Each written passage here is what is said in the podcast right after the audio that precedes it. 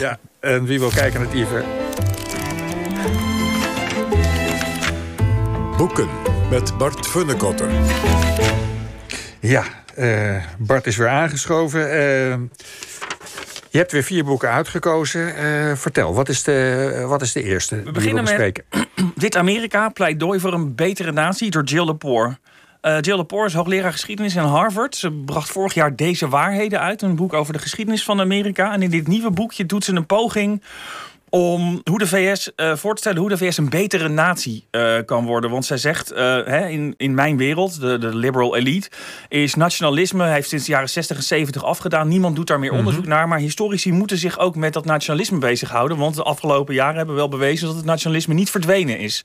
Ja, het, het is eigenlijk een toevoeging bij het vorige boek. Het is een toevoeging, ja, die eigenlijk door Trump geïnspireerd is, zullen we ja, maar zeggen. Zeer zeker, want ja. ze doet dus een onderzoek naar wat is nationalisme in Amerika en wat is patriotisme in Amerika. Ze zegt dus dat is een heel dat is een buitensluitend nationalisme, uh, omdat het hele bevolkingsgroepen in Amerika, Native Americans en zwarte mensen, uh, uitsluit van dat nationale gevoel. En dit is dus een pleidooi hoe je die mensen kan uh, insluiten binnen dat nationalisme. Geef eens, geef eens één tip van haar hoe dat zou moeten? Nou ja, door ook aandacht te besteden aan de, de, de, de, de geschiedenis van de Native Americans en de zwarten. En, mm -hmm. en hun belevenis onderdeel te maken van dat nationale gevoel van Amerika. Het probleem is natuurlijk, wij als weldenkende mensen vinden dat allemaal een prima idee. Maar die 74 mensen, miljoen mensen die op Trump hebben gestemd, die hebben helemaal geen behoefte aan dat soort inclusief nationalisme natuurlijk. Dus het is goed dat ze het nationalisme probeert terug te veroveren. Maar of het een, opleiding, een oplossing is voor de crisis in Amerika, uh, ik betwijfel het een beetje. Zij wil naast het Trump-nationalisme ook een soort liberaal nationalisme. Ja, klopt inderdaad. Liberal nationalism. Goed. Boek 2. Uh, ja, boek 2. Koningen van Shanghai. Hoe twee Joodse families meebouwden aan het moderne China. Van Jonathan Kaufman. Dit is een boek over twee Joodse families. De familie Sassoon en Kadori. Die vanuit Bagdad moeten vluchten. En in Brits-Indië terechtkomen in de 19e eeuw. En van daaruit hun vleugels uitslaan naar Shanghai en China. Ze bouwen een gigantisch imperium op. Uh, imperium op. De Sassoons doen dat met uh, opiumhandel. Daar verdienden ze in hedendaags geld 3 miljard dollar mee. Mm -hmm. Dus waren keiharde opiumhandelaars. Maar ze zagen ook wel dat dat niet dat ze een beetje hun portfolio moesten mixen. Maar dat, dat deed de Nederlandse staat in die tijd ook. Klopt inderdaad. Maar de, de, de, seizoens waren echt de belangrijkste opiumhandeldynastie. Um, in China. Ze zijn het uiteindelijk zijn ze in het vastgoed gegaan. Dan zijn ze de, de, de rijkste ondernemers uh, van, uh, van Shanghai geworden. Het interessante is dat in de jaren 30 was Shanghai een vrije stad. Uh, dus een heleboel Joden uit Europa die konden daar naartoe vluchten zonder dat ze een visum uh, hadden. Dus die seizoens en die Kadoris hebben toen al die Joden, duizenden Joden, een plekje in uh, Shanghai gegeven. Nou, uiteindelijk raakte China ook betrokken bij de Tweede Wereldoorlog en moesten ze maken dat ze wegkwamen. Victor Seizoen, het hoofd van een familie toen, een enorme playboy, prachtig figuur, vraagt om een film. die weet net uit Amerika uit China te ontkomen, maar Ellie Kadori, het, het hoofd van die Kadori-familie, die overlijdt in een Japans interneringskamp. Seizoen komt terug na de oorlog en verliest vervolgens al zijn bezittingen uh, aan de communisten van Mao. En zo is dus die familie die dus heeft geholpen, die twee families die hebben geholpen om Shanghai de stad te maken die het nu is, zijn mm -hmm. allebei slachtoffer geworden van de geschiedenis en, ja. en verdwenen. Ze zijn niet, hebben niet de wijk genomen naar Taiwan of naar Hongkong of zo.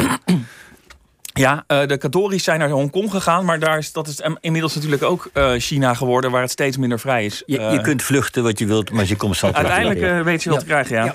Goed, de, het derde boek, Bart. Ja. dit is het boek Vuistrecht en Wisselgeld. Nederland en de Frans-Duitse oorlog 1870 1871 van Paul Moeijes. Uh, dit is in Nederland een beetje een vergeten oorlog. En dat is natuurlijk compleet onterecht. Want zonder de oorlog 1870, 1871 hadden we ook de Eerste en de Tweede ja, Wereldoorlog. Tussen Frankrijk en Duitsland. Ja, tussen Frankrijk en Duitsland ja. inderdaad. Tussen Pruisen en, uh, en Duitsland. Het aardige is dat dit boek geeft heel goed de, de aanloop naar die oorlog weer. Dat hele mm -hmm. best wel ingewikkelde interne Duitse geschiedenis wordt heel goed opgeschreven. De oorlog, verloop van de oorlog zelf wordt heel goed en helder voor, de, voor het voetlicht gebracht. Maar wat het vooral heel leuk maakt, is dat dit dus gaat. Het boek gaat ook over de Nederlandse reactie op die oorlog. En we lezen dus in kranten hoe ze er in Nederland uh, verslag van deden. En het was eigenlijk, als je bedenkt dat niemand een correspondent daar ter plekke had, uh, best wel goed. Wat, wat je kon lezen als Nederlandse krantenleger kwam vrij dicht in de buurt wat nu bekend vaststaat als zijnde de historische waarheid rondom dit conflict conflict. En het leuke is, aan het begin zei iedereen... Ja, dit is de schuld van Napoleon III. Het keizerrijk Frankrijk is vermomd. En heeft uh, veel te veel bravoure. En trekt veel, heeft een veel te grote broek aan. Ze hebben het uitgelokt. Ze hebben het uitgelokt. Dat was de, de, de opinio in Nederland. Op een gegeven moment, nou, werd, Frankrijk werd natuurlijk in een half jaar uh, verslagen en vernederd. Hè. In 1871 januari, uh, deze maand 150 jaar geleden... werd het Duitse keizerrijk uitgeroepen in Versailles.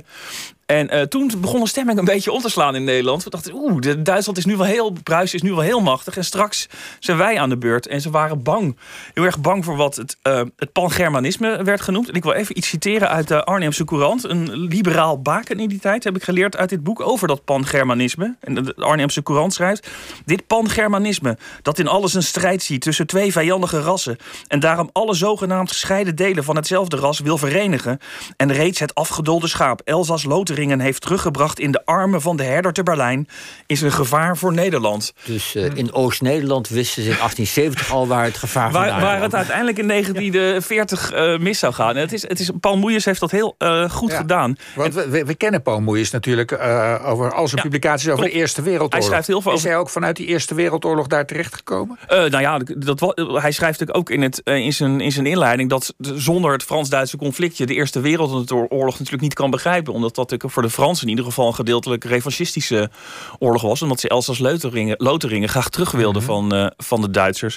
Ja. En, en, het leuke en is. wij dus, maar denken, het was die Frans Ferdinand die werd neergeschoten door een Serviër. Ja, en, nee, maar daar zat, uh, dat laat ik zeggen, aan de Franse en Duitse kant. Uh, ja, er was in die vrede, net zoals in de vrede van Versailles, de Tweede Wereldoorlog zat opgesloten, zat in die vrede van 1871 de Eerste Wereld eigenlijk. Ja, maar dan omgekeerd. Het was de vernedering van de Fransen geweest. Klopt, inderdaad. En het, het leuke is dus dat Paul Moeijers die uh, toont aan dat in Nederland de pers hakte zo erg op Duitsland en Pruisen dat de ambassadeur uit Berlijn op een gegeven moment een briefje naar Nederland stuurde uh, van uh, mensen krantenartikelen kunnen ook een casus belli zijn, casus belli zijn. Dus kijk een beetje uit met wat je schrijft, want straks roepen we het over onszelf af. Dus ehm, de pers was toen ook al ehm, de, de, men was toen ook al bezorgd over de invloed van de pers op het, het internationale politieke toneel. Goed, laten we naar het boek van de maand gaan... waar luisteraars een kans op kunnen maken door het uh, te liken op Facebook... of te mailen naar boekvandemaand.vpro.nl. Uh, wat is het boek van de maand geworden? Dat is geworden Het Wereldrijk van het Tweestromenland. De opkomst van Assyrië, Babylonië en Perzië door Daan Nijssen. En ik zeg meteen maar even, dit is een populair wetenschappelijk boek van, van internationale allure. Ik ben de afgelopen jaren een beetje geobsedeerd geraakt door de geschiedenis van Mesopotamië. Het land hoe wat... komt dat, Bart? Ja, ja. Je, je, denkt op een gegeven moment, goh, hoe zat het daar eigenlijk? En dan ga je dus op zoek naar informatie. Het enige wat je vindt is boeken in een andere taal, die ook nog vrij oud zijn. En nu is er dan opeens dit boek van, uh, van Daan Nijssen, dat uh, in heel heldere taal de geschiedenis van het nabije Oosten tussen 750 en 450 voor Christus uh, vertelt. Kijk, wij, wij, het Westen kent natuurlijk uh, dat Mesopotamië en Perzië vooral uh, vanaf het moment dat uh, Griekenland wordt aangevallen en de slag bij Marathon, Salamis en dergelijke. En uiteindelijk is het Alexander de Grote ja, die Perzië en, en de wereldwonder, de hangende ja, tuinen van Babylon, tuinen, inderdaad. allemaal ooit geleerd. Ja, ja. Maar dit is gewoon een cultuur die het ook helemaal waard is om op zichzelf te bestuderen. En dat kan ook heel goed, omdat we heel veel kleitabletten hebben met, met teksten. Ja, dit gaat er helemaal echt over Mesopotamië en niet over Grieken of Romeinen. Nee, wat die, meestal is als het nu over zijn, oudheid Nu zijn de. Grieken een keer de, ze spelen een keer de bijrol en gaat het echt over Mesopotamië. En in dit boek ontmoeten we dus koningen met namen als Sargon, Sennacherib, Assurbanipal, Nebukadnezar, Cyrus, Darius. Dat klinkt natuurlijk allemaal als een klok wat mij betreft. En zij leiden dus achtereenvolgend de staten Assyrië, En Perzië die dit gebied beheersten, wat ongeveer liep van de Middellandse Zee tot India. Dus het was echt een wereldrijk. En dat deden ze zeer vreed uh, door oorlog te voeren, maar ze ook, zetten ook een heel uitgekiend staatsapparaat uh, op. En dat was echt dat was heel, heel knap gedaan. En Nijster vertelt dus niet alleen over deze koningen, maar ook over de, de godsdienst, die er een heel belangrijke rol speelde in dat gebied. En dan hebben we het over koning, uh, goden als Ashur, Marduk, Ishtar, Sin. En die, die goden waren een soort van wat de gemeenschap daar bij elkaar hield. Uh, en er waren heel veel goden. Iedere stad had zijn eigen god. Maar bijvoorbeeld een god als uh, uh, Marduk, de, de, de beschermheilige van Babylon, was een god die iedere koning aan zijn kant wilde hebben.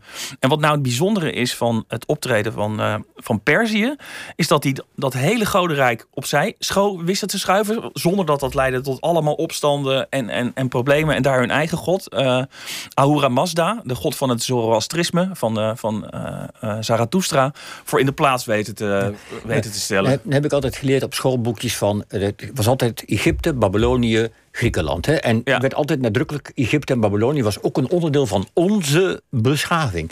Als je dit boek nu leest, zie je dan sporen terug waar je denkt, oh ja, dat, dat, dat zit ook weer in ons. We, hadden- de- de- hier begon onze tussen aanhalingstekens beschaving. Ja, zeker. Ja, dat, was het maar natuurlijk de uitvinding van het schrift. Eh, maar, dat, maar dat niet alleen. Je hebt het ook over een staat die op een rationele eh, manier wordt, eh, wordt ingericht. Met eh, satrapieën heette dat dan. Het waren provincies. Die hadden een aparte gouverneur. Die dan weer versla, verslag moesten uitbrengen aan de koning. Dus het was een, een, een, een gecentraliseerde bureaucratie. Ja, en het wetboek van Hammurabi niet te vergeten. hè. Het eerste zeg maar, Ja. eh, eh, eh, rechtsartikel waarin mensen een beroep op kunnen doen. Ja. Op, ik heb als onderdaan ook rechten. Dat van- van- ook die wereld. Een van mijn favoriete wetboeken was het maar vanwege de regel die stelt dat als je als een waardin je te weinig bier schenkt in de kroeg, je het recht hebt om haar in de rivier te gooien. Een van de meer pikante wetsartikelen van die stellen van Hammurabi, waar natuurlijk voor de rest dingen als oog om oog, eh, tand om tand op staan. Maar ehm, dit vind ik altijd wel een hele mooie als ik zelf een, eh, in de kroeg een biertje krijg met een te, te hoge schuimkraag. Dan haal je die erbij. Ja, ja, ja, dan denk ik, jongens, pas op, hè, want voordat je het weet, lig je, lig je in het water. Nee, dus dit, Daan Nijssen is er gewoon in geslaagd om deze wereld, die op, op een of andere manier heel ver van ons af lijkt, blijkt toch dat het mensen gewoon gaat om macht en geld en aanzien en een beetje plezier en lol. En eh, dat blijkt dus dat wij dat delen met, eh, met die, eh, die mensen uit Mesopotamië. Vandaar. Goed. Bart, eh, bedankt. En voor je kans van maken het boek, eh liken op Facebook dus.